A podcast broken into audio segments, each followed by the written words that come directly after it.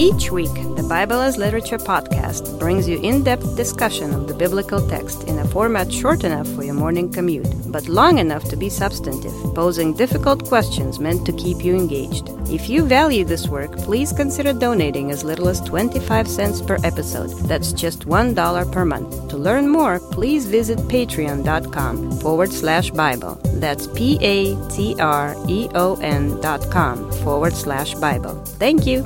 Hi, this is Father Marc Boulos with the Bible as Literature podcast. In the original Greek text of Matthew, when Jesus warns his disciples, unless you are converted and become like children, his statement calls to mind the Lord's desire in Ezekiel that the wicked man turn from his path and live. In Ezekiel and Matthew, the Lord, who takes no pleasure in the death of the wicked, wants his disciples to turn back from their evil path. In Matthew, specifically, the evil path is any action that asserts power over others or causes harm in any way to the weaker brother. So turn, Jesus exclaims, and become powerless like children. Richard and I discuss the Gospel of Matthew, chapter 18, verses 1 to 6. This year's Biblical Symposium of the Orthodox Center for the Advancement of Biblical Studies will be held online Saturday, June 13, 2020. Space is limited to 100 attendees, so register today by going to ephesusschool.org. Father William Mills, author of Losing My Religion, is the featured keynote speaker. Other presenters include the Very Reverend Dr. Paul Nadim Tarazi, Dr. Nicolae Roddy, Professor of Hebrew Bible and Old Testament at Creighton University, and Dr. Richard Benton and Father Marc Boulos of the Bible as Literature podcast.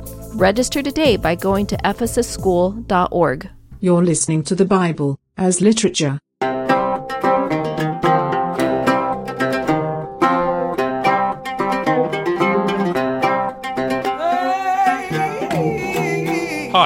This is Father Marc Boulos. And this is Dr. Richard Benton. and you are listening to episode 330 of the Bible as Literature podcast. Over the years, we've insisted on a principle of scriptural study that you can't synthesize the four gospels. It's incorrect the way people talk about the synoptic gospels, drawing a distinction between the Gospel of John and the other stories. That's a mistake because you're making huge assumptions about the way Mark, Matthew, and Luke supposedly fit together, pushing John away from the school. All four texts are within the Pauline school. All four texts are making different arguments and addressing different questions within the same school. So you can't, for example, take the Gospel of Mark and put it together with the Gospel of Matthew to create, quote, a story of Jesus. This is literature. There is a reason that you have a Gospel of Matthew and a Gospel of Mark in the same canon produced by the same school of writers.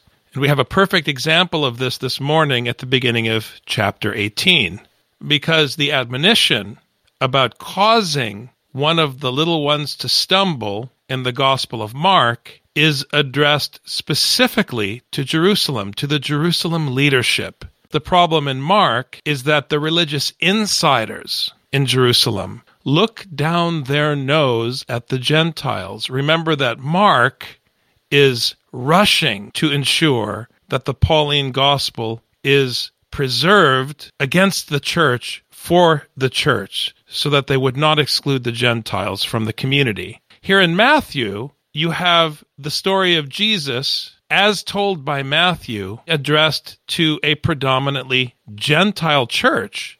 So you have the same admonition about the little ones, the children, but now instead of condemning Jerusalem, Matthew is threatening the Gentiles. Just last night, we had a conversation about Deuteronomy 9 and 10 at Bible study at the Ephesus School. In Deuteronomy, it's talking about the same events as in Exodus and Numbers, but in very different ways. I mean, whereas Exodus takes chapters and chapters to talk about how to make an ark, in Deuteronomy, it takes half a verse to talk about making an ark. Some people, when they want to undermine the Bible, talk about these as contradictions. they're only contradictions if you assume, like you said, Father, your program is to come up with a story of Jesus.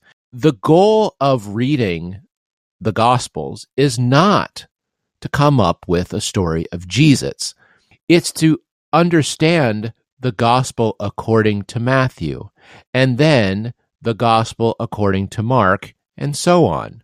We, as the Bible as Literature podcast, want people to be sensitive, want readers of the gospel to pay attention to the way that each author, Matthew, Mark, Luke, and John, craft their stories, even maybe using materials from another author. But they are making their own point. Mark and Matthew do have different points. Mark is aiming his gospel at a more Jewish audience and Matthew at a more Gentile, broader audience. This is going to come out when we see how the pericopes are internally structured, but then also laid out in the book. I mean, it's important that this section comes in chapter 18 and not in chapter 11. We've said so many times, you read the text in order, you read the flow of the text. It's not okay to read 18 without remembering that we just finished 17. If you want to know how to understand 18, remember that 17 is the context, and it's all about trying to get the disciples to recognize that Jesus was going to be given up to the hand of those who would persecute him and would suffer and die. And this was too much for the disciples to understand. But eventually they started feeling sad. They want God to be this power that they can plug into rather than a will that they have to follow. We need to understand 18 in the context of what we've already said about 17. That's how literature always works. You're not allowed to read a chapter out of context and understand how that chapter functions, what it means, or what the author is trying to say. In last week's episode, we talked about how Peter was confused about his position within the Roman Empire. How should he respond to Caesar? Should he pay the tax? Or should he assert power against Caesar? And Jesus trained Peter by forcing him to submit to the tax, to rethink Roman hierarchy in terms of the hierarchy of the kingdom. That's a point you started to pick up at the end of last week's show, and it flows beautifully into the beginning of chapter 18.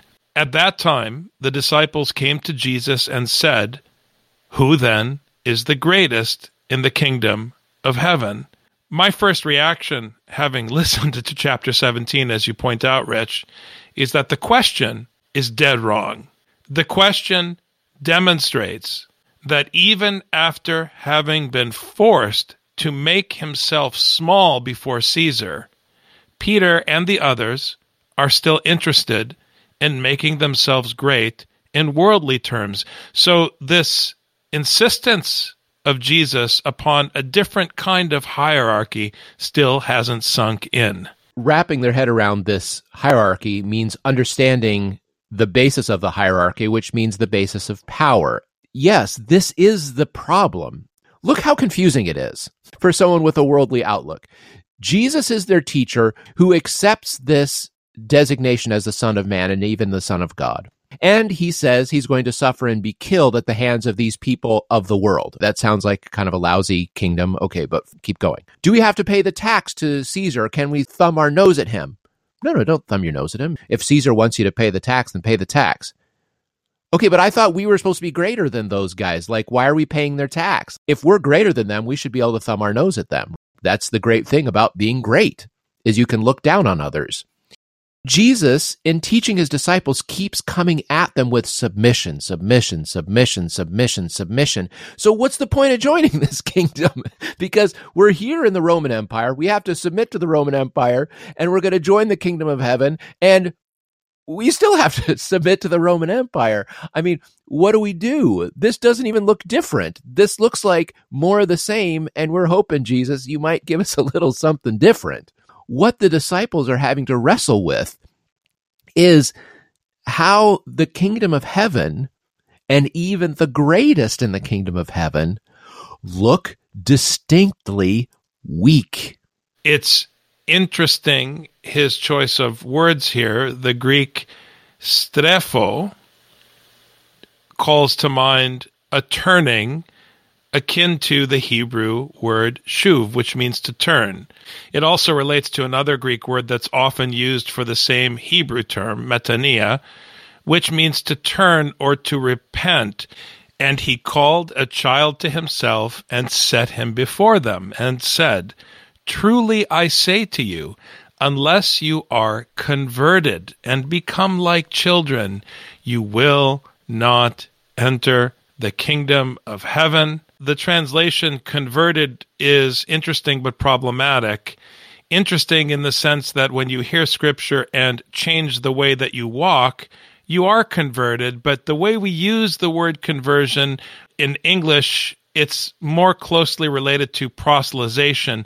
That is not what Matthew is talking about. It's not about changing the way someone thinks and reprogramming them with a different creed.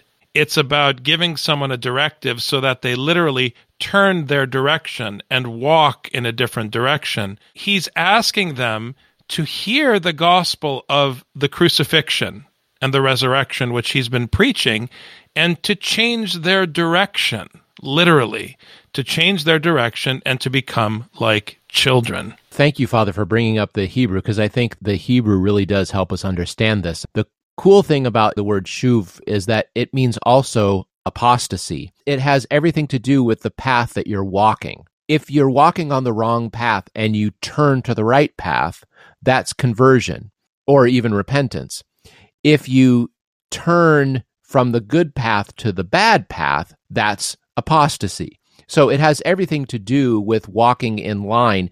Even if you want to think of a platoon of soldiers marching, if you get off the path and walk on some other path, that's potential desertion and could be met with dire consequences because you must walk on the path to show that you are loyal and that you're following orders. So the walking is very important, taking it out of the psychological realm of I think. And so, you know, once I start thinking this way and stop thinking that way, then it, no, it's not about the thinking. It's about which direction your feet are moving. The specific point that they have to be converted on to become as little children. Because again, how frustrating must this be to the disciples who want to understand what it means to be great? And then when Jesus gives an example of who is the greatest, he brings a child. The disciples have to sigh again because it's like, okay, we have to pay the tax. Okay, Jesus, our teacher, is going to be mistreated and humiliated and killed. And now we have to be like children. And how do children live? They get to go and play and do things until it's time to work. And then whoever says, you there, time for you to work, you have to stop doing whatever you're doing and start working. You get no say in the matter. Every child dreams of becoming the king of the world so that people stop telling them what to do. The life of the child is walking in the steps of whatever adult tells them, walk in these steps. So again, it's an image of submission. The disciples wanted greatness and they got submission. And of course, children are dependent. This is a critical dimension of the child as a metaphor in both Mark and Matthew because it reflects the Pauline teaching in Galatians about our dependence on God. It's the Pauline teaching about grace, which is so often corrupted into a dismissal of the law, which is incorrect. The law was given to teach you that you're dependent, that you can't achieve anything of your own accord. And children understand this. They're dependent on their parents. It's not about innocence. We've said this before and it bears repeating. It's not about innocence. Because if you're talking about innocence and guilt, you're talking about your judgment in a worldly sense, and you're missing the point. Every time someone gets up to preach about this and starts talking about how babies are innocent, just put wax in your ears until the sermon is over and then go back to the reading. Anyone who tells you it's how children are open because they're innocent or because they're pure or they're impressionable, put wax in your ears it's not about being impressionable or open minded. When you talk this way, you're giving credit to children. And the whole point of being a child in this mashal is that there is no credit due to the child. A child doesn't listen because it's open minded. A child listens because it has no choice. The disciples are asking who is the greatest in the kingdom of heaven. Jesus does not answer that question. He answers the question, what are the minimum requirements for entering the kingdom of heaven? The children are not the greatest in the kingdom of heaven. They're the only ones in the kingdom of heaven. You can't enter unless you're a child. So unless you are obedient and follow the will and submit, only if you are dependent on the one who provides for you, you can't even enter. Whoever then humbles himself as a child, he is the greatest in the kingdom of heaven. So in verse 3, we're dealing with the criteria for entering the kingdom. And in verse 4, we're dealing with how people are ranked in the kingdom. We're coming around finally to answering Peter's initial question. This is how rank works in the kingdom. The smaller you are in worldly terms, the greater you are in the kingdom. And you have to become small through the cross before you can even enter. And that's essential to understanding this repetition of the crucifixion and the resurrection, because even today, when Christians celebrate Easter across all denominations, everyone gets all excited and they talk about how the cross fades away with the hope of the resurrection. But this is anathema, friends. It is to be condemned. It is anti scriptural to talk this way. How can you say the cross fades away? I'm thankful every Pascha as an Orthodox priest that when I stand on the step to proclaim the resurrection, I am holding a cross in my hand. You never put the cross down. You hold the cross with the light that comes out of the tomb so that you can carry the proclamation of the crucified Messiah out into the world. The cross is the light. Because if you can't make yourself small when you're proclaiming the resurrection, then you're talking about the boot of Caesar and your victory. And that is a very serious matter. It's called realized eschatology. People want to realize God's eschatology in human terms to make themselves great. And it's impossible if in order to enter that kingdom in the eschaton, you have to become, in human terms, completely helpless. We can't forget that this comes in the context of Jesus proclaiming his own end in chapter 17 and the way that he was trying to explain his own fate to Peter. Now that we know that you have to become like a child in order to enter, and you have to humble yourself in order to be the greatest in the kingdom of heaven. It's humility upon humility. It's submission upon submission. It is following the will upon following the will. There is no escape from this. The basis of the kingdom of heaven, the basis of this teaching goes back to John the Baptist when he was saying, repent and be baptized. It wasn't repent and be baptized because something magical is going to happen. It's repent and be baptized in order to become humble like these children that Jesus is describing. Why? Because, as John said, and as Jesus said soon after, the kingdom of heaven is at hand. If you want to be a part of the kingdom, then you submit in all ways in all ways. And this is the destruction of the human ego. This is the end of self righteousness. This is the end of the boot of Caesar. This is the only way that we can have this kingdom of heaven manifested. And whoever receives one such child in my name receives me. Simply put, every time you're confronted with someone who is weak or helpless or who submits in the way that Christ will submit on the cross, you are being confronted with a test. The cross in the gospel story is a test. God doesn't care how you treat him. Jesus is not interested in whether or not you respect him. He chooses to be disrespected so that you would learn how to show respect, Peter. If Christ allows himself to be disrespected by Caesar, why would you then try to disrespect Caesar by asserting your power and rebelling against the tax? You can't do that. When you face the neighbor, you have to face them as Christ out of deference for Christ, as Paul says in Ephesians. Which means standing before Caesar, you make yourself smaller.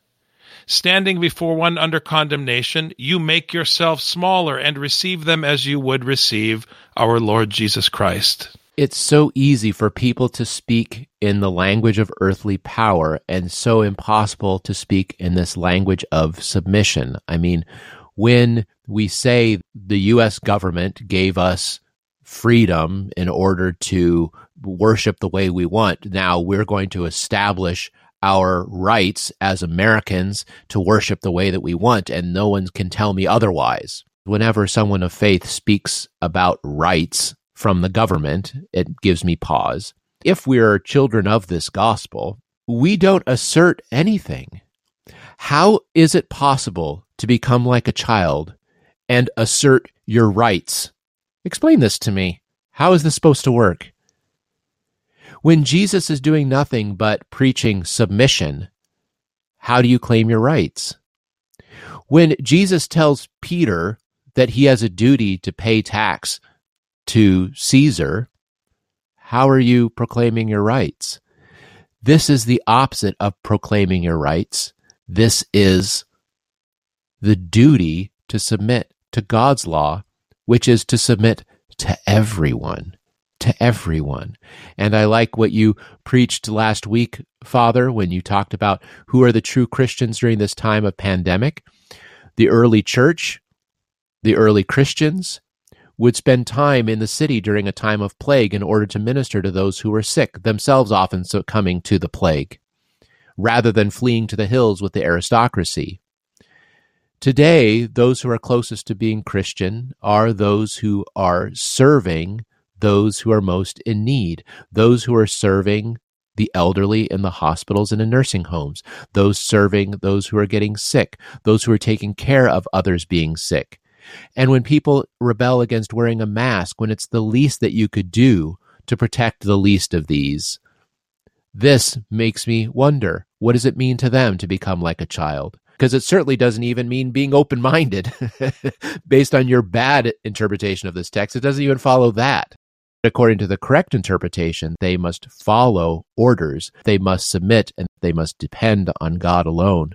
And so, wearing the mask, taking care of the other, this is what it means to submit. If you're talking about your rights with respect to wearing a mask or getting vaccinated or opening your store or sheltering in place, if you're talking about your rights, then Caesar is your master.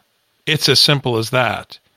I have no problem with the small business owner making the case that they should be able to open because of economic strife, especially if there's no government support for them. I think that's rational, and I understand the pressure those folks are under. But for Christians to stand up and say, I'm not wearing a mask because of my faith, or I want my church open and I don't care because I know God won't let the disease spread. You have a God, but it's not the God of Jesus in the Gospel of Matthew. Your God is Caesar because your reference is worldly. And if you think that God needs your prayers, then you are not like a little child. A child knows that the parent doesn't need the child. God doesn't need our prayers. He doesn't need us to open the churches. He needs us to follow his commandments, to turn from our wicked path and live. This is what we're talking about to become so humble and so weak and so dependent that when our parent says turn, we turn. That when we are asked to put a mask on to safeguard the health of others, we don't debate or fight or claim or make arguments. We say, as Paul does in 1 Corinthians, if there's even the slightest chance that my action will cause any harm to anyone, I will never do that action again. If the New Testament were written today, Paul would be ordering everyone to put on masks so as not to cause harm, even if there's a slight chance that it has any value.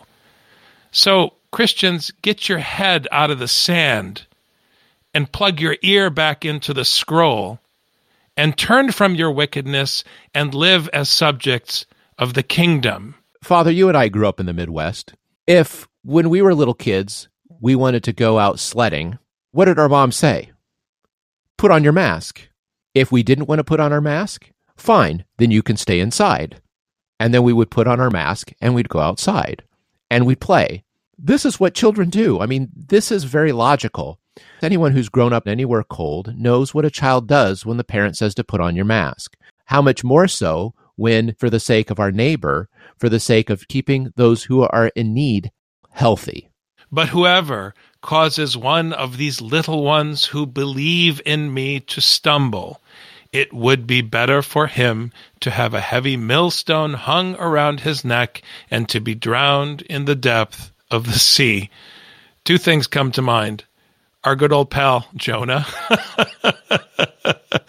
but also this basic point in 1 Corinthians that you have no right to cause the weaker brother to stumble. In 1 Corinthians, Paul won't even let you offend the conscience of your weaker brother. With respect to masks, we're talking about the safety of the weaker brother. And in terms of drowning in the sea, we know that Jonah did not want to take care of the little ones in Nineveh, which included the king, by the way, because there's always the chance that Caesar will hear the gospel and repent, Peter. So pay the tax. Don't romanticize the phrase little ones. Anyone can become a little one by submitting to the gospel of the kingdom. But imagine the severity of the condemnation to be drowned in the depths of the sea. There will be no mercy shown towards those who injure the weak in the coming kingdom. This offend is scandalize, and this is a word that we keep hearing again and again in Matthew. It seems to be pulling people off the track, pulling people off the path. If repentance is turning on to the path, then making someone stumble on the path or turning someone away from the path is the worst thing that you can do because you're causing them to apostatize. Now, how do you do this? Well, you entice them with another path, which is another teaching. If there was someone who is humble, who has repented, who is preparing for the kingdom by submitting to everyone, and you present them another teaching, then it's Caesar's teaching it's Caesar's power. That's the worst thing that you can do. You're now bringing in citizens from the kingdom into this kingdom of yours. These children are the pistevondon, the ones who have trust. If you scandalize them, then you're teaching them that Jesus doesn't have to die. You're teaching them that Jesus doesn't have to suffer. Jesus doesn't have to be humiliated. And guess what? You don't have to be either. You don't have to submit. You don't have to be humiliated. You don't have to die for the sake of the gospel. You can have everything that you want. You don't have to pay the tax.